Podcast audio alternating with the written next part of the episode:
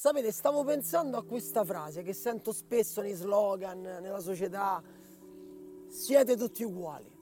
Siamo tutti uguali, siamo tutti uguali, siamo tutti uguali. Eh, però non è così, non siamo tutti uguali.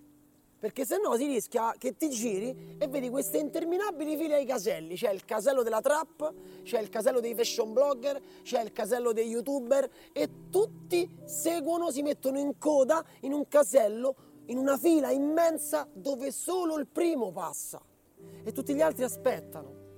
Tu sei unico, tu non devi copiare qualcun altro per, essere, per trovare te stesso, non devi copiare qualcun altro, perché se copierai qualcun altro ti troverai sempre a metterti in quella fila e ad aspettare, e ad aspettare, aspettare continuamente. Io vedo tantissime, tantissime persone imitare Lady Gaga. Vanno dietro l'imitazione di Lady Gaga, ma come con le Balenciaga. Ci avete fatto caso? È uscita la Balenciaga che è una scarpa, la Triple S, tutte le scarpe adesso che si fanno, si fanno come le Balenciaga non, non hanno più un'identità. E, e sento persone che mi dicono, ah Luca hai visto quelle Puma che come Balenciaga? Luca hai visto e c'è una Izzy che è uscita molto simile a Balenciaga? Ma allora non è una Izzy, allora mi faccio il Balenciaga. Perché? Perché non c'è più un'identità, perché si tende tutti quanti ad andare dietro la fila. Perché? Perché la fila è più facile. Copiare è più facile, è molto più facile. Sai che quella cosa va, la gente la segue, segue l'iter e tu ti accodi a quell'iter. Ma non deve essere così, così non troverai mai la tua identità tante persone vogliono imitare Lady Gaga, il suo approccio, il suo stile, e però rischi di diventare un'imitazione. Non sei più qualcosa di unico, sei un qualcosa che copia Lady Gaga. E allora a quel punto vai a fare tale e quale, vai a fare la trasmissione dove ti vesti come Lady Gaga e fai l'imitazione di Lady Gaga, non sei più te stesso diventiamo, ci alieniamo da noi stessi. Più vogliamo identificarci su un qualcosa che non siamo e più ci alieniamo e diventiamo disumani. Questo è il vero problema.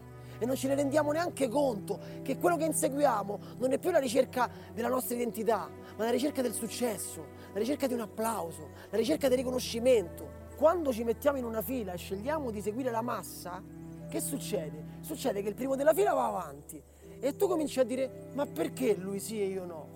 ma perché lei sì e io no? Entra una cosa molto antipatica e molto brutta che si chiama invidia. Noi siamo pieni di invidia, perché gli altri vanno avanti e noi no, e cominciamo a criticare gli altri, cominciamo a buttare fango sugli altri.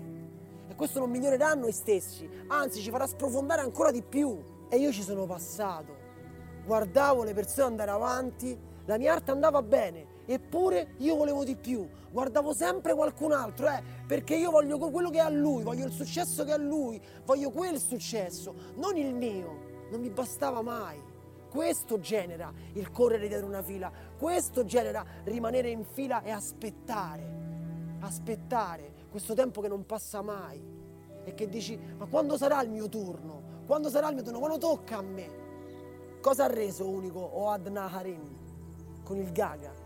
tutti pensavano, eh ma nella danza, nella danza io sono obbligato a fare danza classica, sono obbligato a, fa, a, fare dei passi per arrivare a quel livello di danza. Lui invece dice no, io stravolgo tutto, creo un altro genere, creo il Gaga. Il Gaga ha stravolto il mondo della danza.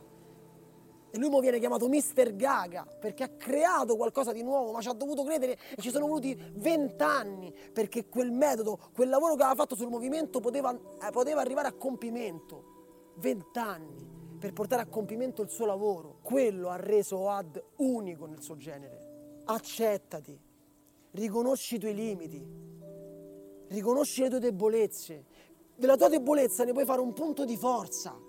Sembra assurdo che te sto di, ti devi fermare, concentrati su proprio chi sei, chi sei tu.